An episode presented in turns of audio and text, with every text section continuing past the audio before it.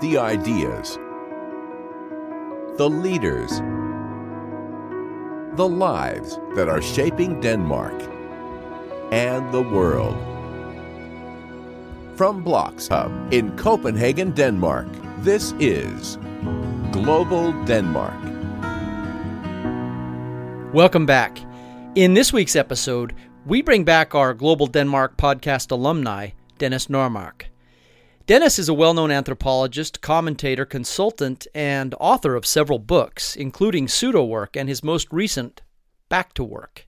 In this episode, we talk about how we can come back to a more meaningful work life after the pandemic and why it's important for managers to return to a more Danish way of leading organizations.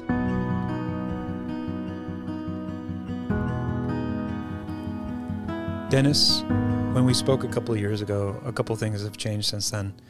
But maybe one thing that hasn't changed is this idea of pseudo work mm. or pseudo på. Can you, for our audience, give us a little refresher on what pseudo work is for you and why you think it's important? Well, when me and my co-writer at the time, Anders Fogh Jensen, defined it, we defined it as work that sort of imitates real work, something that looks like real work, but really is a mirage. Really basically leaves no lasting impression on anything, something that doesn't really add any value. If you stop doing the work, the world will basically just go on as it is. So things that has very limited impact, but still can look very important and can look very, um, you know, you could be very busy doing, uh, but and you can get maybe even a decent pay for but it doesn't really have any effect. And we, with our book, we tried to say that there's been an increase in, in the amount of work that imitates work. Uh, because we still believe you need to fill it in 37 hours each week, even when there's nothing to do. So we create stuff that uh, that has no real impact, but just looks very impressive. I guess the obvious question is why do we as human beings do that? well, we don't do that because we're stupid. We do that because we uh, well, we have a lot of good intentions. Uh, a lot of the pseudo work out there comes from good intentions. There is a good, you know, people are not trying deliberately to do nonsense work. They're trying to help something that doesn't really need any help, or they do some. They want to write a report informing people about something they don't really want to know, or you know, you get statistics and data on something when that statistics and data wouldn't really solve the problem anyway. Or you you make some sort of change in an organization because you're desperate and don't know what else to do. So you do something new. And the, the perpetual idea of constant change, of getting new ideas and new initiatives in when, when things were actually going all right to begin with. So the problem with, you know, it's like the road to hell uh, which is, as we know, paved with good intentions. The same things goes for pseudo work uh, because we don't really double click on all the stuff we're asked to do and say, what's really the point in doing this? Now, by asking the question, what is the point, right? Mm. You are questioning that the emperor doesn't have clothes. Right. Th- there's been some some comparisons to that tale by Hans Christian Andersen. yeah, but and and Hans Christian Andersen was was onto something when he described this that we can sort of be all be trapped into this hall of mirrors where we keep telling each other that that has to make sense or it must make sense. Otherwise, these important people wouldn't keep claim, claiming that that's what we need to do. And sometimes you can shatter that hall of mirrors and ask the naughty question of why, really? Do you have any proof of this? And I, you know, in many years in my work, I experienced that myself. You know, sometimes standing there in front of clients as a consultant and work very well, and then maybe if I took a selfie of myself with my PowerPoint presentation in the background, when I came back to the, the office, people would scold me and say, "You used a PowerPoint template that was two years old." And I was like, "Who cares? You know, it worked very well." But they came, come, came up with all sort of self-made ideas of why this was important, and how important corporate alignment was, etc., etc. But they could never give any real proof that that was actually the case. I had some pretty good proof that that it worked well, that the client loved what we were doing, and I was overworked, and I didn't have more time to you know keep updating template. And sometimes we just basically just have to to to um, you know question and challenge these ideas of importantness of certain tasks that sort of get a life of their own. Your ideas about pseudo work have, have seem to have been relatively well received. I think most of us who are in the working world in mm. Denmark, mm. at least, have heard of the book and and and, and understand some of the concepts. how was the book received in general? What what positive and what negative feedback have you gotten from it? Well, we got an immense positive feedback. You know, the book was not a, a scientific book. It's not a re, it's not a research project from a university. We basically tried to make a book that would debate how we work today. We're using about interviews with around 50 people or so. But what was so, what was so massive about it was the amount of emails and text messages we got from everybody who's saying you are describing the emptiness of what I'm doing. Mm. Um, and and just after our book uh, came out, David Graeber, the American anthropologist book on bullshit jobs, came out as well, which also have uh, documented a lot of these stories.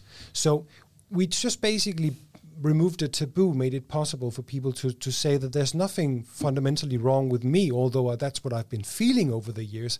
There might be something wrong with my job, and my organization, or maybe society in general. Uh, and that was and that that was massive for me to to feel that that people could really understand and they could they could share the perspective and it gave them a voice they didn't have before. So that was the positive part. But of course, there was also a lot of people who saw this as an attack on bureaucracy as such and an attack on administration or uh, corporate organizations or the public sector and, and anything and like that. And they made it very much to a debate between us and the bureaucrats. And I don't accept that because you need bureaucrats. There are good bureaucrats out there doing good bureaucratic work. Um, I'm giving a good old follower of Max Weber, you know, the German sociologist who basically invented modern bureaucracy or the idea of it. So it's just that we have come to a, to a point where we just spend too much time on this and, to, and, it, and it takes too many resources. So, um, of course, you know, when you are threatening some people on their job, which you are, and which we were with this book, of course they're going to fight back. Hmm. Should we talk about the elephant in the room? Let's do it. COVID. it's here. It's all around us. What has COVID taught us about pseudo work? COVID nineteen. COVID nineteen.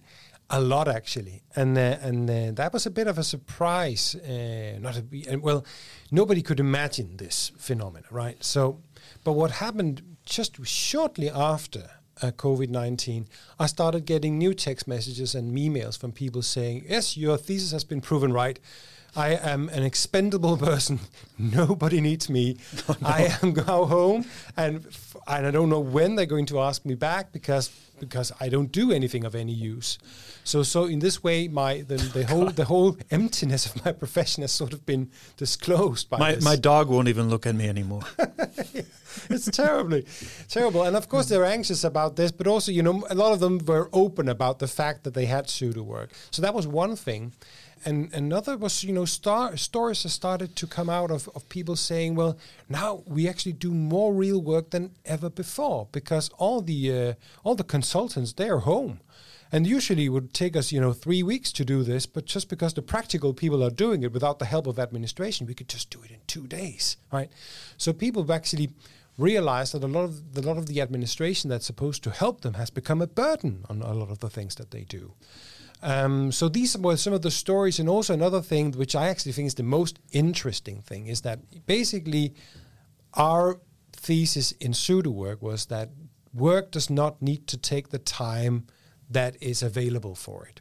We could do our work shorter than we do. We could actually have a shorter work week, and and and the reason why this doesn't happen is that because our industrial mindset is still you know fixated around the idea that you're going you're punching the clock going into the factory doing some work leaving the factory again. Even though we know that the relationship between hours work and productivity has disappeared long time ago. So it's not interesting today how many hours you work. It's interesting what you do when you work. Mm. And and since this um, and we we haven't really been able to cope with this phenomenon because the industrial mindset is still so strong. So what happened is when, when you suddenly shatter the clock and say that doesn't really matter, or you do it whenever you have, you find time available for it. When work is nothing that necessarily happens from nine to four, then we start to actually work according to what we need, which value this actually creates. And and people stopped working at two o'clock going home because they were already home. Um, so in this way, this challenged the whole idea. And, and, and, and a lot of people still report that they really enjoy the flexibility and they want to continue with the flexibility because it is an illusion to think that works work magically takes 37, 40 hours each week. this is everybody knows this is nonsense. Uh, it doesn't work this way. But we've kept living this illusion, and in this way, the pandemic basically challenged the idea that hours are more important than the value. Mm, but putting a price on value or uh, giving value a, a, a value. Mm-hmm. Our society simply doesn't work that way. Mm. I work also as a consultant. Yeah. Uh, how do I charge? By the hour. Yeah. And it could be that one day I produce something that's worth millions for a company Yeah. and I get paid the same price for that Mhm. as I do for something that was completely pseudo work. Yeah. But they were both an hour. Yeah. And and that's what happens when we when we invoice hours or think by the hours is that we never get a deeper discussion about the value you cre- create. So we keep keep living this you know crazy idea of hours being most important. I would really want us to have a talk and you know a deep debate about what is what is the value we create as a consultant. It would certainly have challenged my work if somebody had asked me to pay for the value I created, because then we'd have a much more, also a more dangerous discussion for me as a consultant about the value actually delivered. Um, so it was easier for us to say, well, to make a new value uh, set of corporate values for this organization takes um, 40 hours because we had an idea of what they were willing to pay and we knew what our hourly rate was so basically from that we realized how much and that's that, sorry but that's a bullshit way of of talking about value but you know i i, I basically think that we have to um, we are challenged with an idea of value that was, would be very very healthy for us Mm. Now, when your book was released and you said it got a lot of positive uh, reception, were there any uh, tangible impacts that have been felt in the society since its release in terms of um, actualizing on your thesis? I think that what yeah I know a few companies who basically use it sort of uh, Yeah. on a day to day basis and, and introduce all their employees for it and have four day work weeks and and try to um, you know, minimize the number of, of stupid projects and initiatives that they enroll their employees in and but the first book wasn't that concrete uh, it gave sort of a very broad ideas like go home when you're done and stop trying to solve everything. You know, it was very because the first book really was a an attempt to explain, you know, it convinced people that we had a point here, and it takes you have to, do a bit of an effort to actually get that point through. So we didn't have that much time to really give some, you know, mind-blowing new ideas for how you can organize.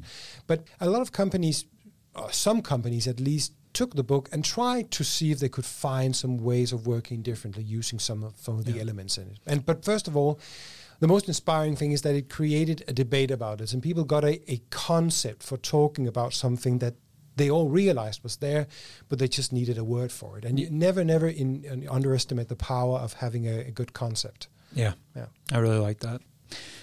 When we uh, when we first uh, talked, you had stated that the goal 100, 200 years ago, of the Mhm. aristocracy at least, was to work as little as possible. Yeah. Is the goal here, if we go from the five day week to the four day week, is the goal still to get down to that kind of 15 hour, two day work week? And, and a follow up to that, do we mm. have any quantitative data on how many hours during the pandemic people are actually working here? To to take the last one first, I don't know. I don't. I haven't really looked into that. Uh, how much that has actually changed? Uh, if people, uh, because it, it depends a lot on the, which sector you're part of. People, have, some people have been working more than ever before. Like for instance, you know, people in in, in hospitals, etc., and and others haven't. Uh, so no, I, I can't. I don't know much about that data, and I don't. I'm not sure if it's actually available. But you know, I'm not necessarily married to the idea that we should have a four day work week or that we should work less than we do. I was we were very open in the book in the sense that if you love working 70 hours a week, who am I to tell you that you shouldn't, right? Then as long it's it's it's healthy work and and you like it and you think it's meaningful, by all means work. Um, we were just saying well, there are just too many unhappy people out there who are not engaged in their work. We know this. We know a ton of people are stressed out by their work. Their work. We know that too. So I think there is sort of a disease in, in in the modern work that we need to to look at. And I think being much more critical about the stuff that we do and taking it into a deeper consideration could relieve of, of some of the ills from working very hard and working many hours. So again, I'm not necessarily a disciple of, of working less hours, but I think for many people it would be a pretty good idea. We have the, this problem though, and it's human nature, right? And that is that we work so hard for productivity gains. Yeah. We become more efficient at what we do. Mm. And then what do we do? We just fill up the hole with Yeah. more stuff to do. Yeah, that, that's the interesting thing that you know we forget we we will never get short of of adding more work. We'll always find work to do. You know, historically, we've seen again and again. We see it today too that people are worrying that the machines are going to take our jobs. People have been worrying about that for about at least documented 250 years, and it has never been the case. You know, people have always invented more work. But what we're what we were saying is that yeah, but I, maybe the quality of the work we're inventing today has lowered. Maybe what we're actually giving people of work is not decent work anymore. So of course people can find work. The most easy thing in the world is to find something to do. But it's not necessarily good work. It's not necessarily value creating because we have created these, you know, echo chambers and, and halls of mirrors where we tell each other that this and this, is- this is needed without actually checking if it is. It's really interesting too. You mentioned it as kind of this disease. We're willing to do this meaningless work um, that's driving one to stress and sickness. Yeah. Um, just to stay busy and put up the illusion that one is creating value, although it's pseudo value. Yeah. And I, I remember we talked um, on our first talk about the notion that this could be rooted philosophically in this kind of Protestant guilt al- almost, that it's it's you're atoning for your sin by working. Mm. And I wonder if that if that um, that guilt can be um, expiated here with the pandemic washing it all away and saying it's okay, it's okay not to do meaningless work now. I, I'm sure that people have, have taken their job and what they do into consideration much more, uh, and and th- and and I know at least there was a McKinsey study I read that it might be half, about half of of, of all working Americans, uh, really st- have started considering: Do I want to do what I'm doing? Am I really content with this job? Does it feel like the right thing to do? And and should I see my family more? Should I basically be around the people I love more than doing this? So this has absolutely, you know, increased the number of people who are who are looking t- for value in life from other types of thing than what they do from their career or whatever. And I think that's a that's a healthy response in a way, and that da- basically. Um, that challenges the Lutheran idea, but but also in, in our on our work we've tried to challenge the concept of work in general and say, but what is work really? Is work only what you get paid to do? Mm. because we, we we spoke to a lot of people who who said I who basically had a horrible job. They did nothing there, but that they paid their you know they got salary from it, but when they were done, they did some voluntary work, which was three times as meaningful. But the dilemma is that the crazy thing is nobody will pay me for this, but that's where I really add value. So my my perception of this is that our idea of work has broken. We should not think of work as something you're paid for, but again something that makes a change, something that actually improves stuff around you, and the whole idea of work being something that has to do with a paycheck is a is sorry is a stupid idea. And and I think if the human being wants to work, they want to do something, but they should expand their idea of work. It's is it work when I when I cook a dinner for my kids? I would say it is, you know. Um, so again, idleness in this sense is is still maybe I don't know if it's a sin, but I think we should think of it as uh, a lot of the work that we do as just as valuable and and moral as the work we do for an organization. I've had this uh, experience after reading your book and listening to your podcast that I almost feel a sense of shame every time I do pseudo work Mm. and I catch myself doing it, right? However, this isn't just the individual's prerogative, right? And this is, I think, something that I think we can quickly get a sense of that, hey, you as a person need to find your purpose. You need to find something that makes sense for you. But we don't really all have control over that, do we? Um, no, no, no. I mean, I need to yeah. make money. I have a house payment. I have yeah, kids who need yeah. fed. I have, and so there are some things I have to do Yeah, yeah. to make money. Yeah, sure. And and you know, basically, maybe that that was the one thing we ignored, maybe willfully ignored the most in the first book, um, because again, time and again, at least people have come up to me and said, you know, why people do pseudo work, and they gave up. You know, they gave the exact explanation you're giving right now. You know. We have to earn some money, and we have to make a living. And actually, that's also why in my news book we'll we'll get back to. I I, I included a, a chapter on economic independence, because for me that actually is a bit of a key uh, to getting rid of pseudo work is basically being able to have what the Americans call "fuck you money," right? To say, "I don't." Sorry, but you know, it's a good phrase. It really is a good It really phrase. is, yeah. Uh, to say, well, I, I don't need it. I can I can do without it. But for most people, it's not really a choice uh, because they are part of this. But and maybe we gave we gave the individual too much. We thought too much that the individual can change stuff and um, and and maybe there is a limit to this, but the, you know your personal dependency on your work and your how much you pay for your house, etc., etc. How how much you want to be dependent on your job, that is an individual thing. It is, but it's somewhat akin to sort of structural racism and other things like that, where it's not only the individual's only the- prerogative no, no, it isn't. that determines their fate, right? Yeah, yeah, yeah. So it's it's it's a part of the culture. It's part of how we organize organizations. It's a matter of leadership. It's a matter of a lot of things. Well, I think that's a uh, a great place to uh, take a quick break, and uh, we'll hop back in, and we're going to take a look at Dennis's new book, Back to Work, or Tilbage til arbejdet på dansk, and uh, take a look at what that has to say. All right, we're back here with uh, Dennis Normark, and we have just had time to uh, make some fuck you money, and we're ready to dive back in, guys. Dennis, August 2021 at the time of this recording. It's time to get back to work, although the pandemic hasn't said farewell yet, and I don't know if it ever will. Tell us about your new book, til arbejdet, or the Back to Work.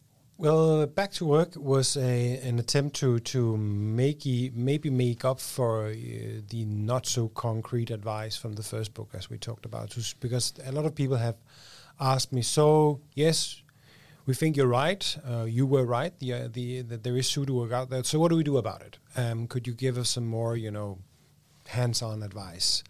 Um, and also because the book had had such a big impact, um, there were some stories out there that I wanted to collect. And the more the more stories that came to me were also giving me a deeper and deeper insight into you know the things that was causing pseudo work and creating pseudo work. So I had a much more detailed idea of, of what, what was happening out there. And maybe had more information about what happens on an organizational level. So I thought, you know, these three years have given me more and more information, and also again, COVID nineteen gave us some you know, pretty good ideas of things could be actually different, uh, and that inspired me to make a, a book that was much more, you know, tried to be much more hands on, uh, tried to analyze it a little bit. And also, since we did our book, there's been real research on pseudo work. Uh, there's been, you know, done some surveys on how many how many people do pseudo work, and in Denmark, it's about 55 to 76 percent of Danes who have exper- real experience with doing meaningless work, and 13 percent do it on an almost day basis. So, so now we know more. For me, it was a way to take all that new research and all the things and, and put it into a, a new structure and basically give some people some more advice. So that was the idea of that book. So, what is some of the advice? We're uh, going back to work, right? That's that's the title. Yeah. Yeah. I mean, what uh, for those that have uh, engaged or actively engaged in pseudo work, um, in light of our world situation now, Mm. how can they best go back to work? Well, f- first of all, it's very much about having starting some type of conversation uh, with your with, with everybody in the organization about the you know what pseudo work is and talking about it with maybe managers etc and spreading the word in that sense. But it's also about um, for instance if a good way to start on the other side of corona is to basically look at all the stuff you didn't do. Uh, because I mean, in many organizations, people have been putting a lot of new projects and ideas and meetings in the freezer. So you know what what happened? Did you actually take them out of the freezer when everything was done? So use that maybe as your as your stepping stone to having some more reflections on what you're actually doing. Um, so you could use COVID in this in this in this sense. What which sort of the uh, Tuesday meeting? Nobody did the Tuesday meeting because there's no content to actually discuss at the Tuesday meeting, right? So, so that might be one very hands-on way of looking into it because everybody, almost everybody, experienced a change. Uh, the Voluntas, uh, the consultancy work for, company I work for now, uh, partly, uh, did also a, a actually a survey in 46 countries, and and the number two things mentioned by people that they wanted to keep after things getting normal again was cut down on unnecessary tasks. You know, that was mentioned by 52%. So clearly, you know, the pandemic has has made us reflect a lot more on the stuff that we do. So that that would be one way of. of What was that law you told me about where people just like was it Murphy's law? Not Murphy's law, but there's a law where you Parkinson's law. Parkinson's law, Yeah. where you fill up the time. If we have a one-hour meeting, even if it takes half an hour, Yeah. we're going to sit there for an hour. Yeah, yeah, yeah. So that was one thing I, I, you know, I actually tried out in the first book was say, could you maybe limit these? wo- It doesn't hours? work on Skype. Parkinson's law. No, but you know, it, it kind of does because being in a virtual meeting is so horrible for most people. So they basically spend less time on it. You know, I've, I've, I'm sitting at the uh, board of uh, directors of uh, Broadcasting Corporation, Danmarks Radio.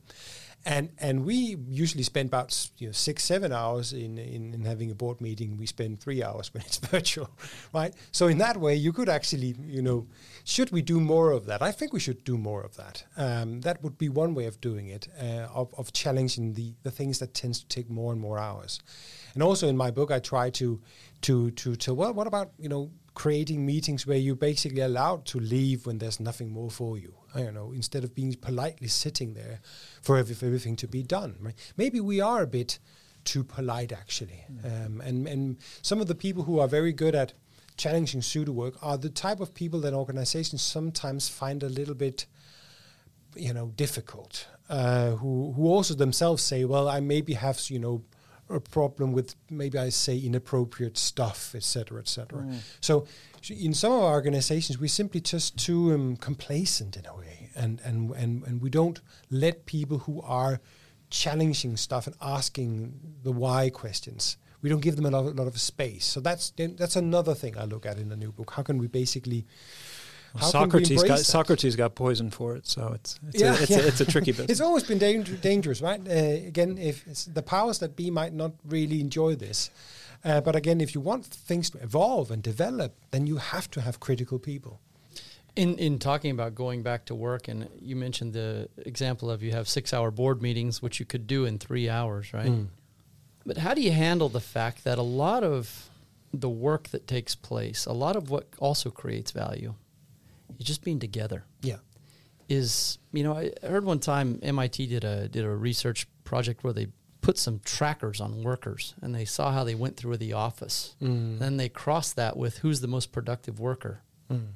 And what they found out was, you know, the guy who hangs out up at the reception and talks to the receptionists and is at the coffee machine and knows his coworkers is just as effective Mm. as the engineer who's sitting down there apparently working all the time, right? yeah, Those six hours might be necessary, yeah, right? yeah. I mean, I miss personally when I sit at, at, at Teams meetings now, I miss the fact that I can have some interaction with my colleagues, that we can small talk. You don't do that on Teams. no, no, exactly. And and that's that's what I said before. That's why I'm not a disciple of necessarily saying we work four four days a week because we we need some slack. we need some some spaces for us to do this to develop stuff, and uh, and we need to spend more time maybe uh, with our colleagues at the reception or the coffee machine. What we don't need is spend more time with them in open office because that does not help a lot. Open offices are pretty bad, um, and and and the only reason why we've had these offices are because of you know because they're cheaper but not because they create serendipity or synergy. Most of these are just hocus pocus ideas that are not re- very realistic. So yes sure. Actually sometimes i say well well when people are done with the task let them go home or let them play the guitar uh, or, or, or you know do or read a book you know. How many organizations let their employees read a book? And they say oh we're a knowledge company. Okay but how many books do your your employees actually ever read It's almost like indebtedness. Like you owe us your time Yeah. for your salary, exactly exactly which is completely fucked up. It is because you don't owe your your your employees time. You own their project product. What they produce is what you own as a company. Yeah. You don't own their time. That's a misunderstanding.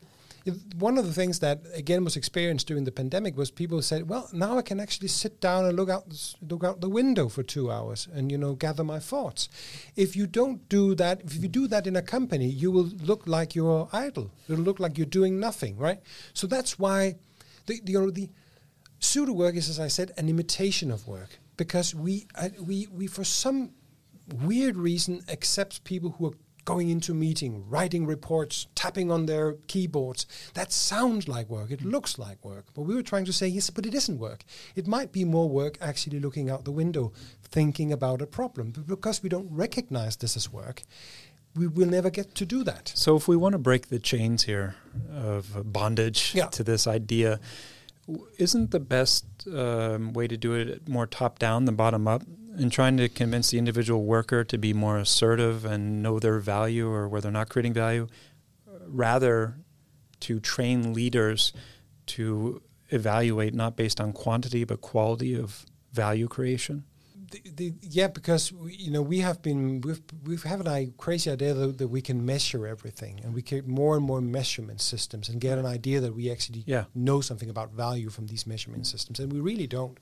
What I'm trying to do in, in, in this book is to develop a a, a conversation model for employees and managers to be able to sit down and talk about that, to get an idea of what are people actually doing. The problem with man, much modern managerialism is basically and and and I'm sorry, but I need to blame the Americans for this because you know American managerialism We- has done we- a we lot can of handle it. bad things in the world. The whole idea that basically you're a manager and you have the same set of, of tools that you use and you can manage the same thing everywhere you come.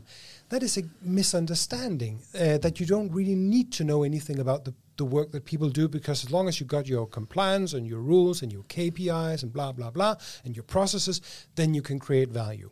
And a lot of the misunderstandings and um, low quality of, of productivity we have today is because we don't know what's going on.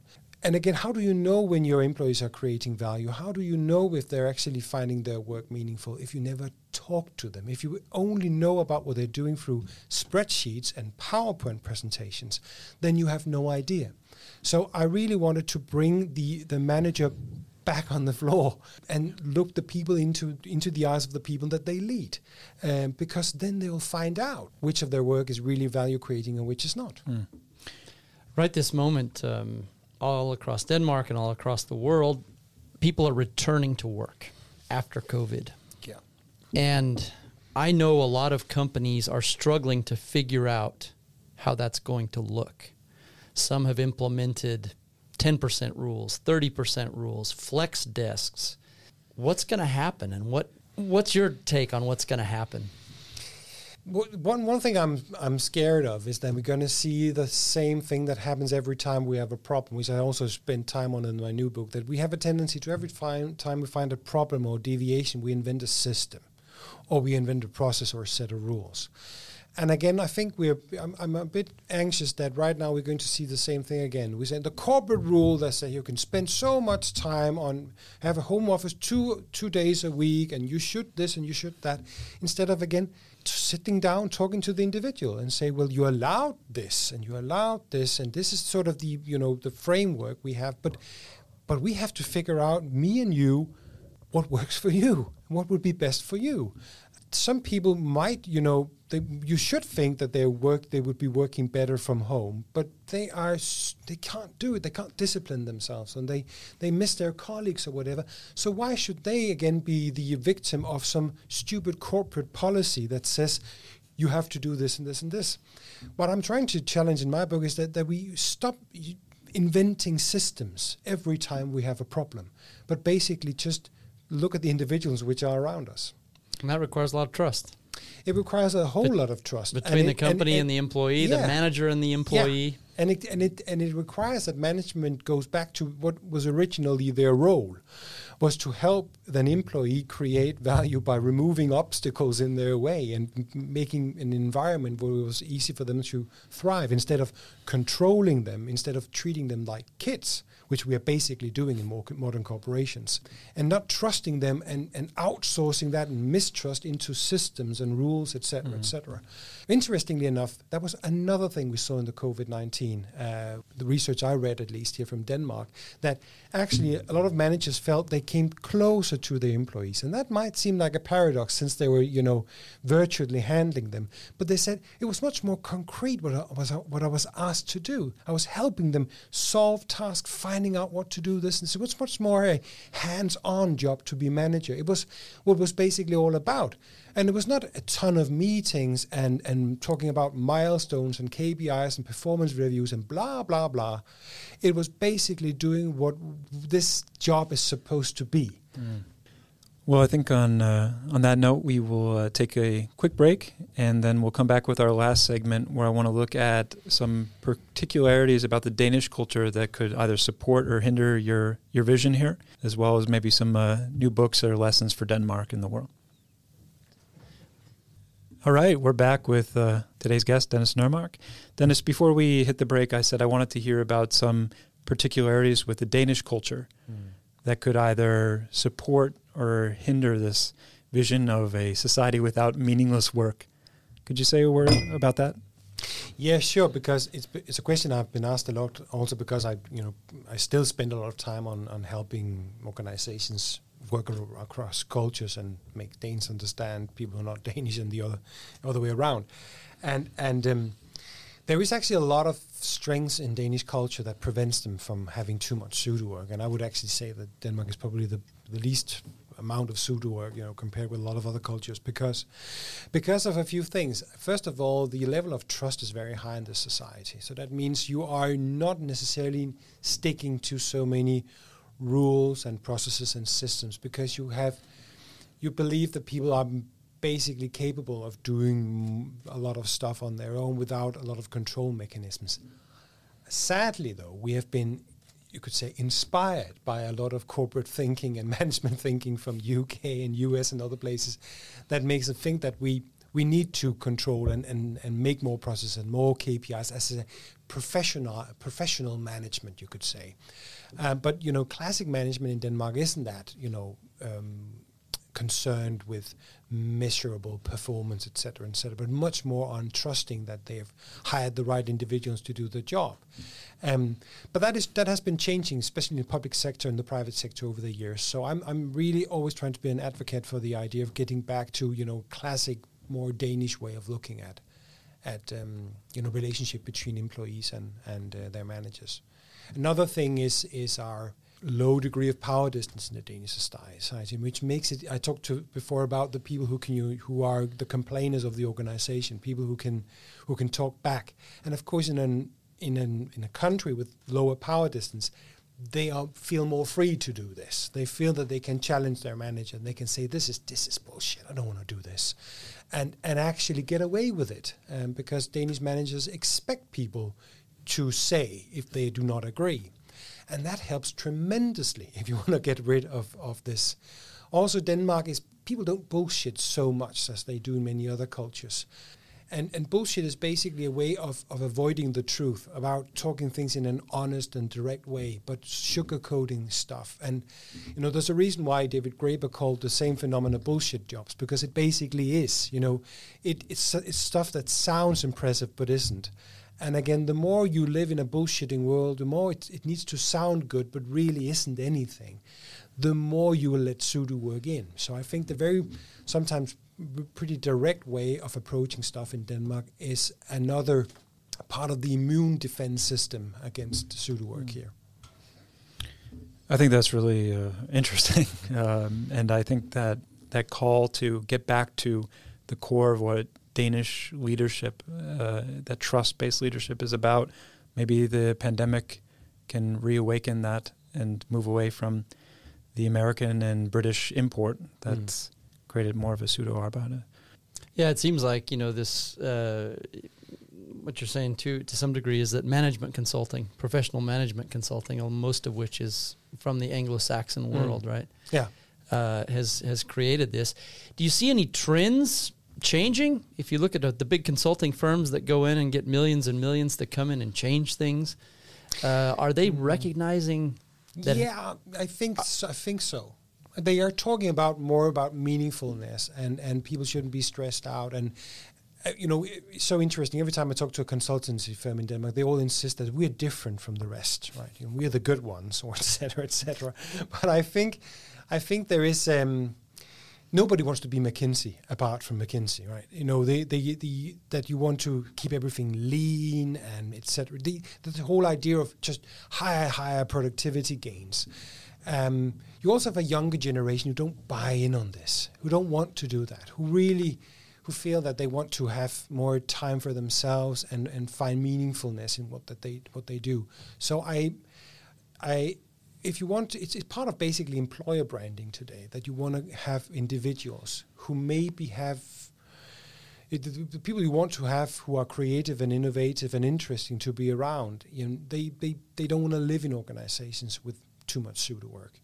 Um, so I think it's about to change and it needs to change. And I think also consultancy yeah, have, have realized that they can't do it the old way anymore. They have to really consider why are people getting sick from their work? Could it be because of the things we've been preaching about work and efficiency for the last 50 hmm. years or more? Who's doing it right? Do you have two or three examples? They don't necessarily have to be here here in Denmark, but are there companies around, organizations around that are really that have really gotten rid of pseudo work or have really managed to create meaningful? I can't mention any names because of my, my, my the clients I have and I work with. But one thing I think is very interesting, I've been working with a lot currently, are organizations that are expanding a lot, getting bigger and bigger and growing and getting international, who do not want to become like the big corporate organizations, who want to sort of keep a startup mindset a little bit more, that they want to say, how can we avoid believing that we need all of these systems and all of these things and all of this bureaucracy? How can we basically be who we are and, and be and, and have this do you know the core value of being uh, agile in the original sense of the word and daring and, and you know, taking risks and and and uh, and having meaningful work and be a fun place to work um, why you know sort of, sort of sort of to combat the idea that pseudo work and corporate bureaucracy comes as a sort of a natural law when you expand become bigger. No there's no natural law here. We, we as human beings ha- have a have an you know we we are individuals. We uh, have, have the capability of saying no and combat it and, and be and reflect on it. So right now i'm i'm, I'm seeing a few organizations ha- that work really with keeping that that mindset from being a startup when they're growing and avoiding pseudo work and that's you know that's fascinating work Dennis, um, over the last couple of years since we last spoke, are there any uh, books that have really caught your interest that you would recommend for our audience that are Yeah, there's uh, Humanocracy by Gary Hamel, and I think the other guy is called Zanini. That's his surname. Uh, Zanini and Hamel. Humanocracy. I, I just it came out just after I finished working on my new book, uh, and that that basically also looks at exactly what I was talking about before. How how the idea that just because you're a big mature organization, you need all of this crap is basically not true. And they have some really good cases about organizations who don't do it this way, who don't centralize everything, who actually give people the freedom to take choice and make own decisions, to avoid the managerial uh, nightmare. Um, and and that, that was a great book to read because it, it gave a lot of these case stories. Uh, humanocracy? humanocracy. We should have brought that into our managing people. Uh, Mhm. It's good. It's actually it's, and and for Danish listeners, it's out in Danish as well. Um, so that that was an in, in really inspiring book to to to read. Um, right now, I'm looking more, more personally. I'm looking a lot into innovation at the uh, currently. You know about how, why we're so bad at taking risks. And why we're not risk takers anymore. And uh, I just read, read Matt Ridley's How Innovation Work, which is a great book about basically what it what it takes to be innovative. And his his his uh, agenda is also again that bureaucracy, not taking real risks, constantly spending more time on compliance than on research and development because we're so anxious and so um, you know just want to to move on in a secure way. We're not really producing the stuff we could produce. You know, we have become complacent, and we talk more about not being scared and and could a vaccine kill us or might I read a book where I get insulted by reading it? Well, we were so protective of everybody. Yeah. And this constant protectionism and this anti risk culture is going to kill us at some point because that means that more risk taking cultures will simply take over, mm. like China and other places, which also dealt with some of these, you know, this virus a little bit better than we did. So maybe actually our complex systems, bureaucracy, and risk averseness is could be the end of you know the Western dominance if we're not um, being careful. If you want Western that's, dominance, that's somebody won't won't like that. Drop the mic. Yeah. Well, I want to uh, mindful of the time, and I want to wrap up today with uh, one final question. Um, do you have any new lessons to or from Denmark here in light of your new work or some thoughts you have? what's something that Denmark can teach the world here in 2021, and what could we what could we be doing better? What could Denmark be teaching the world? Um, well, I, well, I, I think some of the things I've already talked about. You know, the uh, the uh, immense amount of, of, of trust we have in people. I think it's a it's it's a thing we could actually export and um, and tell people more about. And for everybody who works here and lives here like you do, it's obvious. You see it everywhere. Um, and, and tell more about you know that that to get more trust you need to show trust you need because it's it spirals this way so um, when, when, people come to denmark and when you expose this and you say well we don't need control mechanisms for this and this and this and this is very open and very free then it inspires a lot of people that things could be different that they could actually live in a world where where there is not uh, so much time spent on, on controlling what everybody I think it's still one of our biggest assets. And I'm so, and I'm, I'm really, you know, anxious every time we get very inspired by principles and management ideas from somewhere else because we actually have a lot of it already covered. Dennis Normark, thank you so much for taking the time to uh, come by today. And uh, I, I, don't see this podcast as pseudo work. I see it as some sort of value. What about you, Brian? Oh, it's definitely there's so much value in this podcast.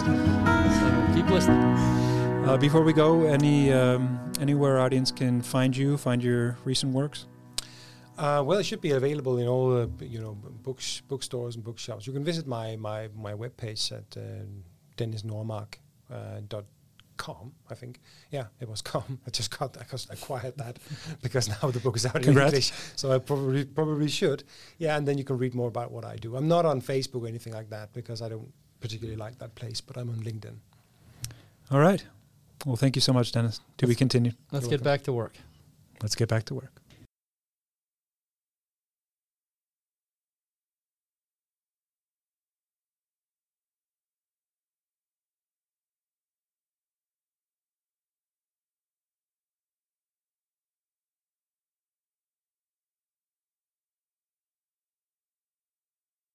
Are you getting the most out of your time in Denmark? Pick up the printed copy of the English language newspaper Copenhagen Post today to access relevant news and event information guaranteed to enhance your working and family life.